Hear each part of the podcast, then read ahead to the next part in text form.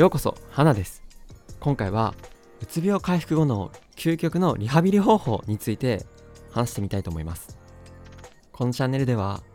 HSP うつ病をはじめメンタルや潜在意識の話をたくさんしているので興味があるという方は他の投稿も参考にしてみてください。ところでうつ病って病気が治っても完治したとは言わずに寛解したと言います。これはうつ病がとても再発が多い病気なのでたとえうつ病の症状がなくなって普通の人と同じような生活ができるようになってもあえて完治したという表現は使わないようにしているのだそうです。寛解とか言われると何それ意味わからんという感じですがともかくうつ病はそれほど厄介な病気だと認識されているということですね。まあ僕個人的にはうつ病のことを難しいだとか厄介とはあまり思わないようにしていますがそれでもうつ症状がなくなったからといって調子に乗って有頂天になっていると痛い目に遭うことがありそうです。そんなことを言うとなんだよじゃあ私はうつ病と一生付き合っていかなきゃいけないのかよ。こんな苦しみをまた何度か味わわなきゃいけないのかと絶望してしまうと思うので今回うつ病を完治する状態に限りなく近づける方法をついに見つけてしまったのであなたにも共有したいと思います。これは自分でメンタルのコントロールを勝手に無意識に行えるようになる本当に奇跡みたいな方法です。それが何かというとビパッサナー瞑想という瞑想法を身につけること習慣にすることです。おいおいなんだよそれ。いきなり宗教かよ。ふざけんな。そんなことが知りたいわけじゃないんだよ。と失望してしまったかもしれませんがこれは確かにややこしい名前だしなんか怪しいですがあくまで瞑想法であっていわゆる自分の状態自分の心の状態を今この瞬間に集中するための方法で今流行りのマインドフルネスの一つです。このビパッサナー瞑想というものを確立したのは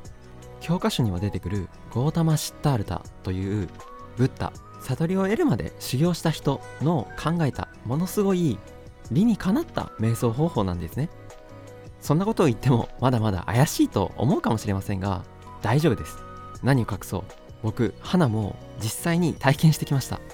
ちなみに僕は無宗教ですし特に宗教にも興味がなくて。ただ自分がうつ病だった経験からメンタルの勉強をたくさんしていたら勝手に行き着く場所だったので先日もう勇気を振り絞って身をもってこのヴィパッサナー瞑想を経験してきました。というわけで今回はこのビバッサナー瞑想という究極の瞑想方法について3つのポイントに分けてお伝えしたいと思います。まず1つ目に一体ビパッサナー瞑想とはどういうものなのかということなんですがこれは一言で言うと心の手術と呼ばれています。心の手術？どういうこと？なんか切り開いて傷口を漁ってぐさぐさやられんのかよ。ますますメンタルに悪そうじゃんか。だなんて思われてしまうかもしれませんがいや実際その通りなんですよね。本当に自分の心としかもその心の奥深くとも真正面から向き合うそういった瞑想方法になります。まあだからこそ今うつ病の真っ只中という人よりももともとうつ病だったけど今は回復した人。だけどタイミングによっては時期によってはちょっと心が不安定になるよなという方に個人的にはおすすめです。ヴィパッサナー瞑想では過去のトラウマなど潜在意識の奥深くに根付いた負の感情マイナスな感情がドカッと出てきてそれと真正面から向き合うことになる瞑想法なのでいわゆる一般的な瞑想方法ではイメージで言うとその日のその時のメンタルを安定させることにはとても役立つものが多いんですがもちろんそれでもどんな瞑想法でも毎日続けることで脳みその構造が変わってメンタルが強くなるストレスを感じにくくなるという効果はあると思うんですが瞑想すること自体に特に大きな痛みや苦しみを伴うものではないのでなかなか根本的には変われないわけですよね。そして私たちの心メンタルの安定や穏やかさにとって大切なことは心やメンタルについて頭だけで知識として理解するんじゃなくて体全体で体感できている。そういった状態が長い目で見ると求められていきます。ビパッサナ瞑想はこれがそんな自分の心やメンタルのことが体全体で体感できるそんな瞑想法なんですよね。というか体感どころか切り刻まれるレベルで体験できるのでその効果は本当にとてつもないものでした。そしてそんな心の奥深くに根付いたトラウマやネガティブな感情これらから一度解放されると本当に味わったことのないようなそんな安らぎを得られるわけなんですよ。毎日の中で必要以上に感情の上げ下げがなくなって些細なことでも幸福感を感じられるようになります。いやこれなんだか怪しいって感じてしまうかもしれませんがこれは本当にそういった瞑想法なんですよ。例えば簡単に言うと毎日生きている中で些細なことに無意識に反応して湧き上がってきたネガティブな感情。それが湧かなくなったりたとえマイナスな感情に襲われたとしても何も頑張らなくても自然と消え去っていくんですね。なんだか地面に降り積もった雪が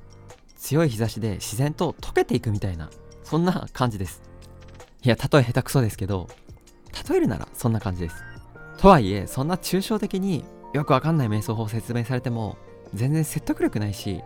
むしろ怪しさが増すばかりだよという感じなので2つ目にじゃあビパッサナー瞑想はどんなことをするのかということなんですけど簡単に言うとごく普通の瞑想法と同じようにあぐらをかいて座って目をつぶって自分の体の感覚に集中することです。これはとても奥が深いですし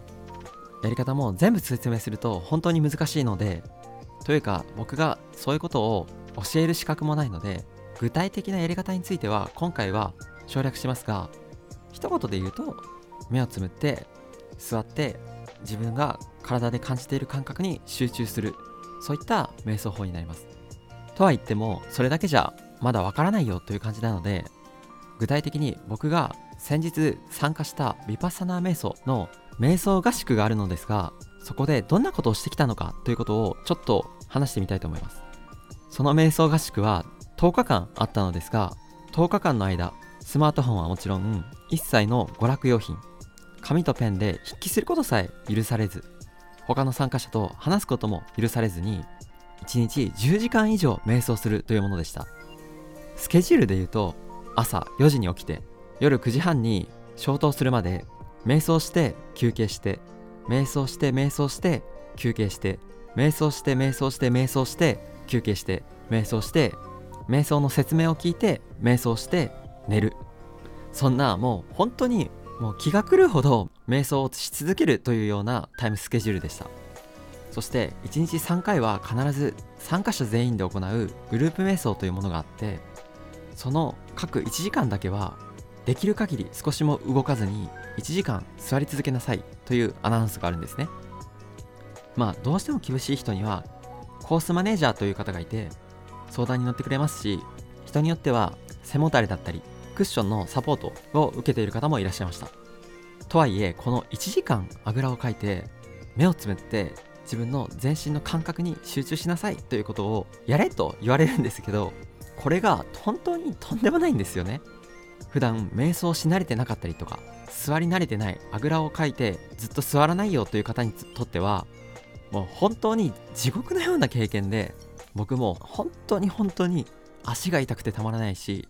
背中も痛いし首も痛いしもう本当に拷問を受けてるような気持ちになりました。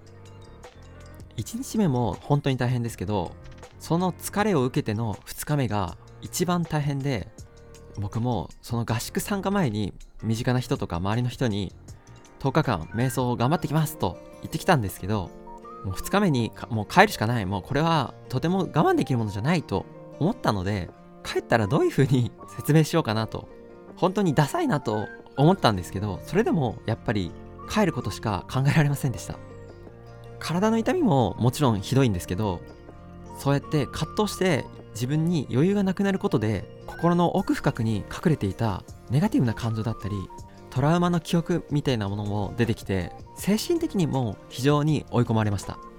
過密なスケジュールとルールによって強制的に向き合わされるんですよね。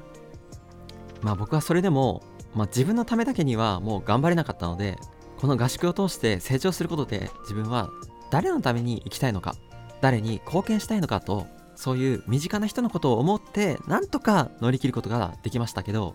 とてもじゃないですけど自分のためだけには頑張れない。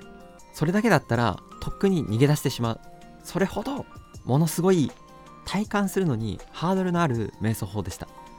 でここまで聞くといやいやそのヴィパッサナ瞑想って確かに確かにすごいのかもしれない。それなりに効果があるものかもしれないけどまだなんか怪しいよ。どうせ高額な料金取られたりなんか怪しい宗教に勧誘されるんでしょ？と思ってしまうと思うので3つ目にヴィパサナ瞑想の合宿でいくらかかったのかについて話したいと思います。この僕が参加したヴィパッサナ瞑想の10日間コースこの参加費は無料でした。請求された費用は一切ありません。かかったのはただ現地に行くための交通費だけです。それでも朝と昼は普通にまあお肉はないですけど充実した食事が振る舞われますし夜は基本的には食事は取らないという風になってるんですが初めて参加した方は少しだけフルーツが出ました。毎日シャワーも普通に利用できますし寒い時期には湯たんぽも貸してくれますし毎日ちゃんと寝られる寝床もあって部屋には冷暖房もありました。そして瞑想のプロみたいな指導者の方から指導を受けることができますし指導者の方に瞑想法に関しての質問も毎日することができました。そして僕が参加したのは千葉の施設でまあ山の方にあってちょっと偏僻な場所なので最寄り駅のバス停からも少し距離があるんですけどそのバス停までの送迎もしてくださいました。え？じゃあそれどうやって運営してるんですか？という風になってきますしなんかますます怪しいじゃないかと思うと思うんですけどこの瞑想合宿では10日間コースを無事に最後まで体験して終えることができた人に限ってこの瞑想方法をもっと多くの人に知ってもらいたい。少しでもよりいい人生を送る人が増えてほしいという純粋な気持ちからの寄付だけで成り立ってるんですね。それ以外は例えばコースに参加してないけど外部からの寄付も一切受け付けていませんし途中でリタイアをしてしまった人からも寄付を受け付けていません。それに確かに寄付を受け付けてはいるんですけど向こうからお金をこれくらい払ってくださいとか寄付お願いしますだとかは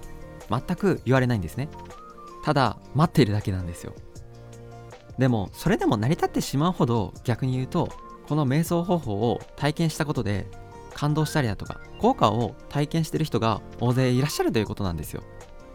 そして僕も無事に10日間コースを終えましたけど最終的に宗教勧誘なども一切ありませんでしたしもう本当にこちらから連絡しなければそこで終わりですみたいな感じでした。でそんなヴィパッサナ瞑想なんですけどこれがじゃあなんでうつ病回復後の究極のリハビリ方法なんだよということなんですけど僕自身が10日間この瞑想合宿に参加して得られた変化がとてつもなく大きかったわけなんですね。具体的に言うと自分の心のことメンタルのことでもう本当に途中はもうどうにかなってしまいそう頭がおかしくなってしまいそうというくらいに確かに心身ともに追い詰められる瞬間はあったんですけど10日間やり終えた後の自分の心の状態を観察した時に明らかに以前とは比べ物にならないくらい心が軽くなっていたんですね。それは理屈や自分が意識してどうにかしようと思ってもきっとどうにもならないようなそんな心の奥深くにあったマイナスな感情であったりだとかネガティブな思いの塊だったりだとかトラウマだったりだとか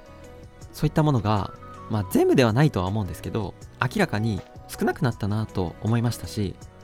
それからもう一つ大きなこととして何よりこれから先どんなことがあっても自分は心のことメンタルのことで動揺することがあっても激しく落ち込むことがあったとしてももちろん人生なのでそういうこともあると思うんですけどそれでも自分は元に戻ってこれるだろうなというもう何とも言えないなかなか言葉では言い表せないような自信というか心の地盤を得ることができました。もう自分は何があってもうつ病時代みたいにあんな風に心が浮き沈みして自分の心を攻撃し続けたりだとか追い詰めたりとかそういったことはやらないだろうなと確信できるような本当に何と言っていいか分かんないんですけど本当に大きな安らぎを得ることができました。まあここまで言ってもなんだよそれなんか洗脳されて帰ってきたんじゃないかなと思ってしまわれるかもしれないんですけど単純に自分のことをより深く知ることができたし自分の心がどういうことに反応するのかどうすれば反応せずに済むのかそういったことを10日間の過酷な状況を通して考えるだけではなくてあらゆる葛藤だったり時に大きな苦痛を感じることを通して体感して学ぶことができたからなんですね。というわけで今回はうつ病から回復した後の究極のリハビリ方法についてヴィパッサナー瞑想をご紹介しましたがまあうまく表現できたかわからないですけど本当に本当にものすごい体験でしたしやっぱり教科書にも出てくるくらいゴータマ・シッタルタでいわゆる釈迦と呼ばれた人が悟りを得るまでに歩んだ道のりがどのようなものだったのかそしてまあ彼とは比べるものではないですけど今現代に生きている私たちがどれだけ自分の心と向き合うことができていないのかそして向き合う術を知らないのかそして私たちの心がどれだけ奥深いものなのかそしてそのことを私たちがよく分かっていないのかについてもう文字通り地獄に叩き落とされるくらい痛烈に学ばさせていただきました。僕自身も自分がどれだけ未熟な存在であるのかについてたくさん考えることがありましたしたくさん反省をしました。そんなに苦しむ必要ないだろうだとかいやいや幸せだけ追い求めていればいいじゃないか